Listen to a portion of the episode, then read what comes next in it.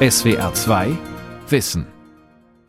Mit dem Thema neuronale Fitness, wie lernt das Gehirn? Am Mikrofon Ralf Kaspari.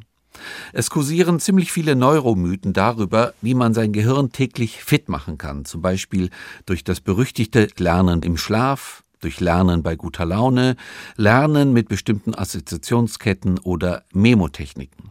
Dabei wird das Gehirn oftmals mit einem Muskel verglichen, den man beliebig trainieren könne. Doch was ist dran an diesen Mythen? Wie lernt das Gehirn nun wirklich? Antworten gibt der Hirnforscher Professor Martin Korte von der TU Braunschweig. Die erste Frage, die sich erstmal jeder von uns stellen wird, ist, kann man denn als Erwachsener noch wirklich etwas Neues lernen oder ist dies Kindern und Jugendlichen und Studenten und Auszubildenden vorbehalten? Da kann man zunächst mal sagen, jeder von uns kann ein Leben lang lernen. Ja, es macht sogar die Spezies Mensch aus, dass wir auch im Alter noch lernen können.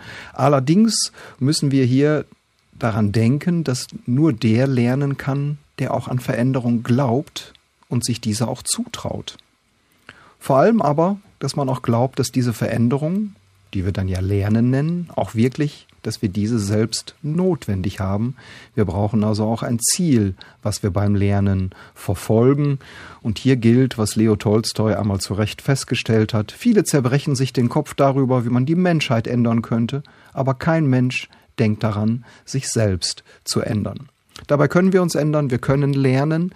Wir müssen nur eben als Erwachsene und auch als ältere Menschen daran denken, dass wir dann am besten lernen, wenn wir Altes mit neuem Wissen verbinden, wenn wir uns auf das konkret zu Lernende konzentrieren und nicht als Nebentätigkeit verwenden, denn ganz viele Erwachsene meinen, sie könnten etwas Neues lernen, indem sie parallel die Spülmaschine einräumen oder andere Alltagstätigkeiten verrichten, völlig vergessend, dass wir auch als Jugendliche Kinder, Studenten, Auszubildende uns voll aufs Lernen konzentriert haben, Stunden am Tag damit verbracht haben, zur Schule, zum Ausbildungsplatz oder eben in die Vorlesungen zu gehen, um hier eben explizit etwas zu lernen.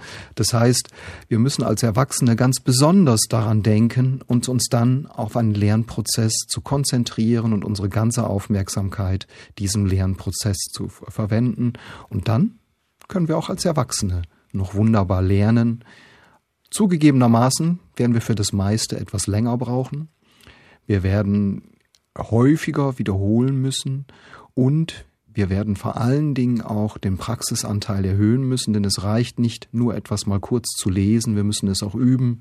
Hier helfen auch Lerngruppen, die man auch als Erwachsener noch gründen kann.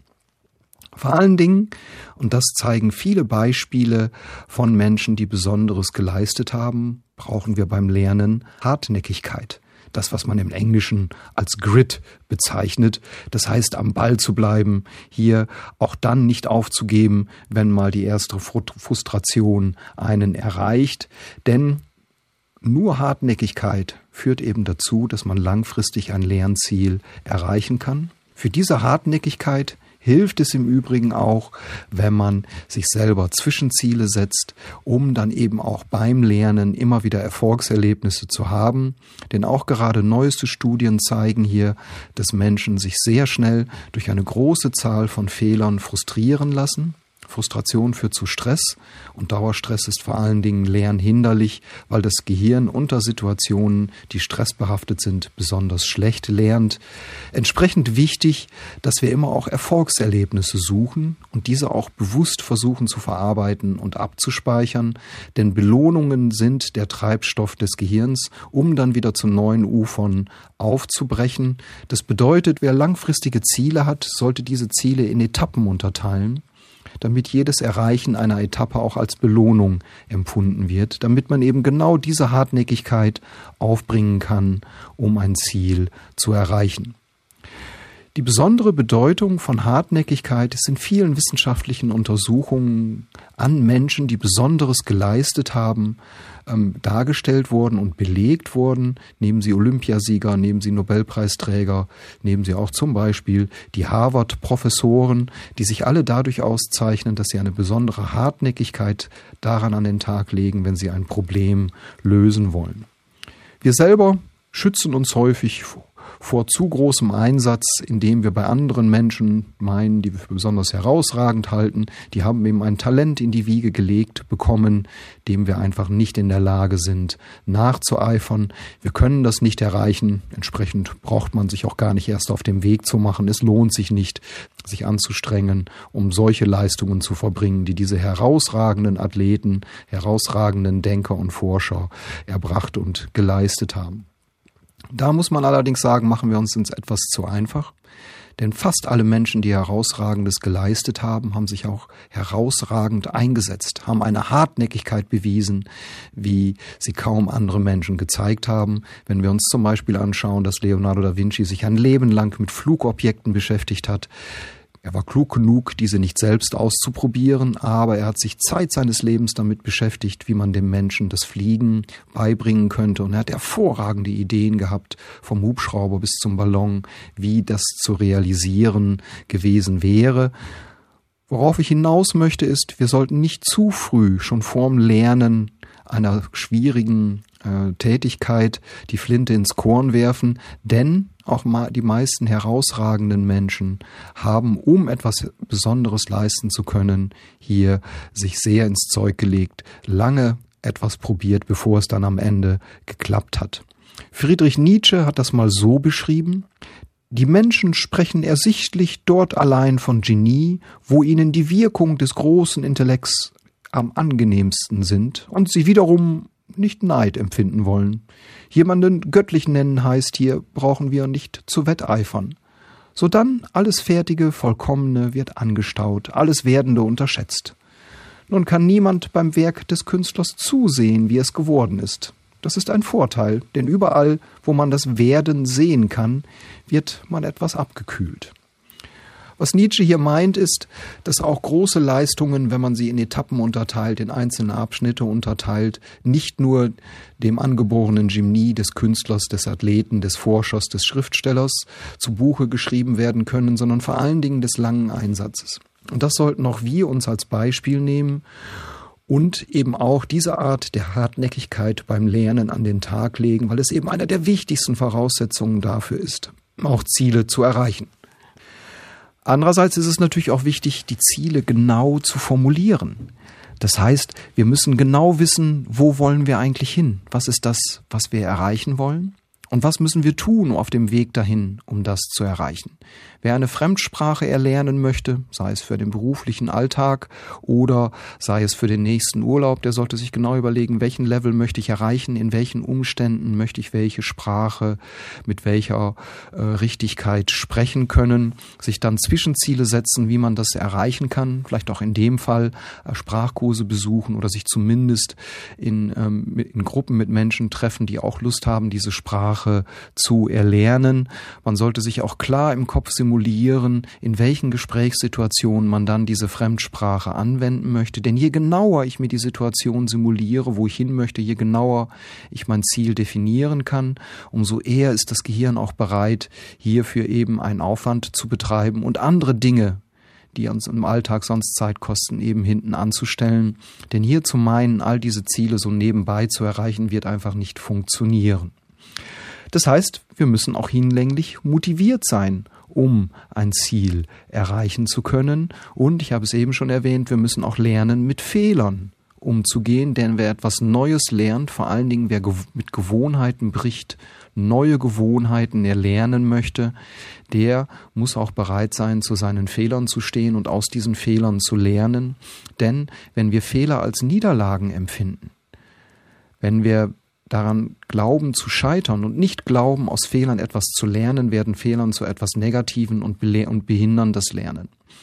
Und ganz, ganz viele Menschen, die sagen, sie können etwas Bestimmtes nicht mehr lernen, sind gar nicht erst losgelaufen, die haben gar nicht erst den ersten Schritt gemacht, sondern haben aus dem Angst vor dem Versagen gar nicht erst begonnen, etwas Neues zu lernen. Und das sollten wir von Anfang an verhindern, indem wir uns klar machen, ja, wenn wir Neues lernen, werden wir auch Fehler machen, wir werden mit Gewohnheiten brechen, die neuen Gewohnheiten sind noch nicht etabliert, wir werden Dinge nicht richtig aussprechen, wir werden nicht sofort alles memorieren können, was wir versucht haben uns zu merken, aber wir sollten eben anhand der Fehler, die wir machen, schauen, wie wir es das nächste Mal besser machen können. Man nennt das auch ein dynamisches Weltbild haben wo man eben versucht, anhand seiner Fehler dazu zu lernen und die nicht als Niederlage oder gar als Versagen zu empfinden. Hier können wir im Übrigen auch anderen Menschen helfen, indem wir auch ihnen klar machen, dass nicht jeder Fehler, den sie machen, an ihrer Persönlichkeit nagen muss, dass man aus Fehlern lernen muss und wenn es zum Beispiel die eigenen Kinder sind, dass immer klar ist, dass wir zwar hohe Ansprüche an sie haben, aber dass niemals ein Fehler dazu beiträgt, dass irgendwas in der Beziehung der Eltern mit den Kindern gestört wird, sondern die Eltern werden immer ihren Kindern den Rücken stärken. Auch Lehrer, Mentoren, Auszubildende sollten genau dieses Gefühl ihren Schützlingen geben, damit immer klar ist, dass man zu seinen Fehlern stehen kann und dass nicht die Angst vor dem Versagen sich erhöht. Ganz wichtig ist diese Fehlerkultur, um eben auch hinlänglich motiviert zu sein. Und hier heißt es auch Neugierde wecken. Wir sollten, wenn wir etwas Neues versuchen zu lernen, uns nicht nur klar machen, wofür lernen wir das, sondern wir sollten uns auch fragen, was interessiert uns an dieser Fragestellung? Was könnte hieran spannend sein? Wie kann ich die Neugierde befriedigen, die jeder Mensch in sich trägt? Ich würde sogar so weit gehen zu sagen, Menschen haben einen Kapiertrieb. Das heißt, wir wollen Neues entdecken, wir wollen Dinge verstehen. Wir sind nicht immer zu jeder Tageszeit bereit, dafür den entsprechenden geistigen Aufwand zu treiben, aber Neues treibt uns an, beflügelt uns, hält uns wach und kann auch riesig Spaß machen, um eben den Alltag besser zu bewältigen, den nächsten Urlaub besser gestalten zu können oder eben auch beruflich voranzukommen. Denn Neugierde ist eine der stärksten Motivationstriebfedern des menschlichen Verhaltens und damit auch des menschlichen Gehirns biochemisch in unseren Gehirnen betrachtet, ist die Triebfeder hier mit dem Namen Dopamin verbunden. Denn Dopamin ist ein Botenstoff, der im Gehirn immer dann ausgeschüttet wird, wenn das Erwartungssystem unseres Gehirns die Annahme hat, dass wir eine schwierige Aufgabe erfolgreich bewältigen können. Also Sie sehen, warum das Rückenstärken und das Selbstvertrauen also so wichtig ist. Denn dieser Turbolader im Gehirn wird nur zugeschaltet, wenn A eine Situation als schwierig eingestuft wird und B wir trotzdem glauben, dass wir die Aufgabe lösen können. Das heißt, wir müssen an uns glauben oder wenn es um andere Menschen geht, denen auch sagen, wir trauen dir das zu, dass du das leisten kannst und wenn du scheiterst, trauen wir dir zu, dass du wieder anlaufen kannst und es das nächste Mal bewältigen kannst. Und dieses Erwartungssystem des Gehirns ist eine riesige Triebfeder, die nicht nur unser Konzentrationsvermögen steigert und damit die Lernfähigkeit, sondern über den Botenstoff Dopamin werden Nervenzellen auch angeregt, Informationen dauerhafter zu speichern. Das heißt, wir lernen nicht nochmal schnell und oberflächlich, sondern wir können das Gelernte eben auch in Gedächtnisarealen ablegen, die wesentlich dauerhafter sind, als dies beim Kurzzeitgedächtnis der Fall ist. Die andere Besonderheit des Dopaminsystems besteht darin, dass immer dann, wenn wir eine Aufgabe erfolgreich erledigt haben, manchmal sogar überraschend erfolgreich erledigt haben oder ein Problem gelöst haben oder etwas gelernt haben oder eine besonders positive soziale Rückmeldung von anderen Menschen bekommen, dass dann im Gehirn eine gehirneigene Drogenapotheke der Nucleus accumbens aktiviert wird, um mit Opium und Morphium verwandte Substanzen auszuschütten, die zum einen helfen, den Gesamtkontext der Situation, in dem wir gelernt haben, in dem wir ein Problem gelöst haben, positiv abzuspeichern, sodass wir eben das nächste Mal, wenn wir in einer vergleichbaren Situation sind, dem System, was mit Dopamin arbeitet, signalisieren, hey, diese Situation hattest du schon, hier warst du die letzten Male besonders erfolgreich, es lohnt sich also, auch jetzt anzustrengen und zu versuchen, das Problem zu lösen oder etwas besonders Schwieriges zu lernen. Aber diese körpereigenen mit Opium und Morphium verwandten Drogen haben auch noch einen anderen Effekt. Sie sorgen dafür, dass das, was wir gelernt haben, eben auch zusammen mit der Wirkung vom Dopamin besonders dauerhaft in unseren Gehirnen eingespeichert wird. Also Sie sehen, warum, wie ich anfangs gesagt habe, Belohnungen, Zwischenziele so wichtig sind, weil sie eben auch das Gehirn dahingehend beeinflussen, was es bereit ist, zukünftig zu lernen, was wir eben glauben, zukünftig leisten zu können. Und wenn wir wieder in einer vergleichbaren Situation sind, ob das Gehirn dann besonders motiviert, besonders konzentriert versucht zu lernen oder ob es eben schon frustriert abwinkt und sagt, hast du das letzte Mal nicht geschafft, hast du dich sogar blamiert, bist du vielleicht sogar von anderen bloßgestellt worden, ähm, also lass uns die Situation meiden und es gar nicht erst versuchen und probieren. Das gilt für uns selber, sich Zwischenziele setzen, Belohnungen registrieren, danach eine Pause machen, sich auch zu überlegen, wie man sich selber belohnt. Aber es ist auch wichtig, dass wir andere Menschen belohnen, vor allen Dingen über soziale Wertschätzung, dass sie sich also eingesetzt haben, etwas Neues zu lernen. Und hier gilt, je überraschender eine Belohnung oder auch ein Ergebnis ist, umso größer ist die hirneigene Belohnung. Das bedeutet zum Beispiel im Umgang mit Kindern, dass man nicht eine Zeugnisnote mit einer bestimmten Geldsumme belegt, sondern dass man sich immer etwas Neues einfallen lässt, wie man Kinder belohnen kann für ihre Leistung. Zum Beispiel Zeit mit den Eltern. Gibt auch lustige Sachen bei kleinen Kindern, dass die mal im Elternbett schlafen können, die Eltern schlafen in Kinderbetten. Es gibt verschiedenste Ideen, wie man das machen kann, bis hin zum Arbeitsplatz, wo man eben abgesehen von Bonizahlungen eben durch die besondere Wertschätzung von Menschen für ihre Arbeit diese belohnt. Besonders wertschätzend ist es übrigens für uns, wenn uns Kollegen loben, also nicht nur der Chef, sondern Leute, die mit uns auf einem Level sind, Büronachbarn, die an eben für eine besondere Leistung, eine besondere Wertschätzung entgegenbringen.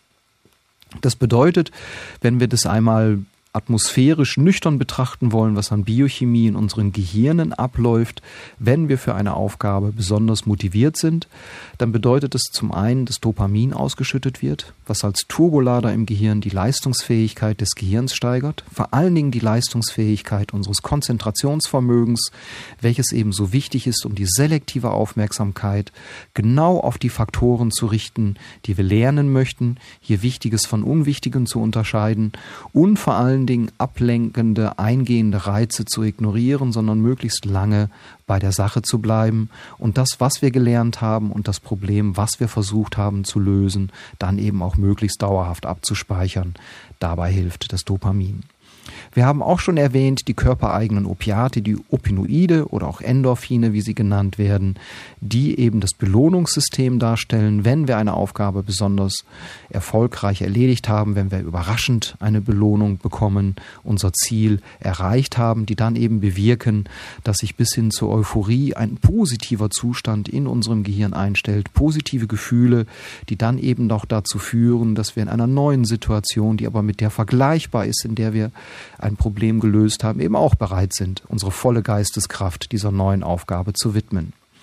Es gibt aber noch etwas Drittes Wichtiges, was immer wieder darauf hinweist, warum es auch für Erwachsene wichtig ist, nicht nur allein im stillen Kämmerlein zu lernen, denn man hat Substanzen gefunden, die an Synapsen, also an den Kontaktstellen zwischen Nervenzellen ausgeschüttet werden und hier das Abspeichern von neuen Informationen besonders gut möglich machen, die immer dann ausgeschüttet werden, wenn wir im sozialen Kontext etwas lernen. Es geht hier um das Oxytocin, etwas, was aus dem Blutsystem schon lange als Hormon bekannt ist, manchmal auch populär als Kuschelhormon bezeichnet wird, was aber im Gehirn auch ausgeschüttet wird und dort eine handfeste Aufgabe hat, nämlich Synapsen flexibler zu machen, wir sagen in der Wissenschaft plastischer zu machen, denn die Speichervorgänge, die dazu führen, dass wir uns Neues merken, gehen damit einher, dass Synapsen ihre Stärke verändern, das heißt, wie gut Informationen weitergeleitet werden und auch wie groß diese synaptischen Kontakte sind.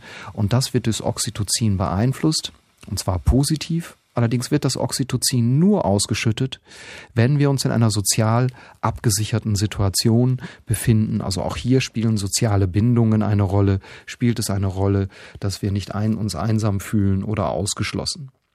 Entsprechend ist es eben auch wichtig, dass wir immer auch wieder in Gruppen lernen, dass wir Menschen suchen, die mit uns gemeinsam ein Problem lösen oder auch für Studenten und Schüler und Schülerinnen gilt, dass es auch immer wieder wichtig ist, in Gruppen zu lernen, in Gruppen unterwegs zu sein.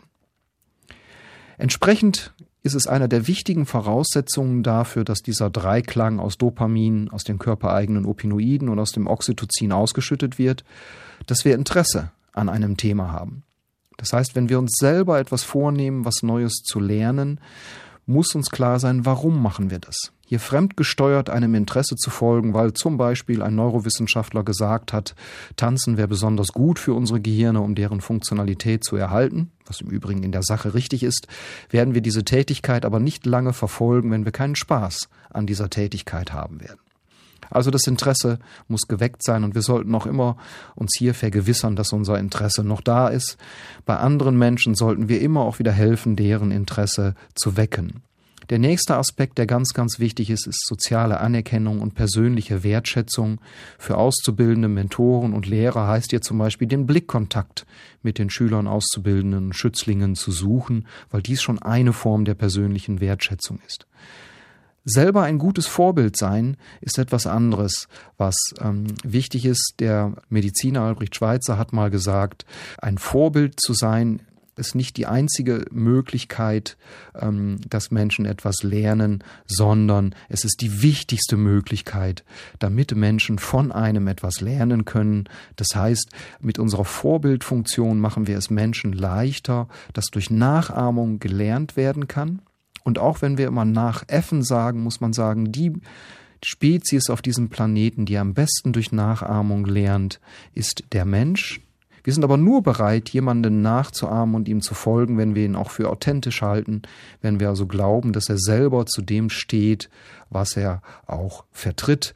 Ich sage immer spaßeshalber, der Vater, der das Schnitzel isst, aber den Salat predigt, wird bei seinen Kindern nicht bewirken, dass diese Salat essen. Gleiches gilt übrigens für die digitale Mediennutzung. Der in sein, die in sein Handy tippende Mutter wird die Kinder nicht überzeugen, das Tablet wegzulegen. Da muss man dann die Zeit gemeinsam verbringen. Da braucht man ritualisierte Abläufe, wann es familiär erlaubt ist, digitale Medien zu verwenden und wann nicht. Ein anderer wichtiger Motivationsfaktor ist, wir müssen uns fair behandelt fühlen und wir müssen natürlich die Chance auf Erfolg sehen. Dafür sind Erfolgserlebnisse ebenso wichtig. Und, auch das ist, glaube ich, für alle beruhigend zu wissen, man darf auch Ansprüche stellen. Denn der Turbolader Dopamin wird nur dann zugeschaltet, wenn wir auch herausgefordert werden und wenn uns die Antwort zu einer Aufgabe nicht sofort gegeben ist, wenn wir also danach suchen müssen, wenn wir herausgefordert werden und wir eben nicht eine langweilige Aufgabe verfolgen müssen. Während des Lernens, nachdem wir unsere, uns unserer Motivation versichert haben, uns immer wieder unserer Hartnäckigkeit versichert haben und auch des Ziels, was wir erreichen wollen, ist natürlich wichtig, mit was für Mechanismen und Methoden kann man denn während des Lernens am besten vorankommen. Und hier muss man sagen, ist Assoziation Trumpf.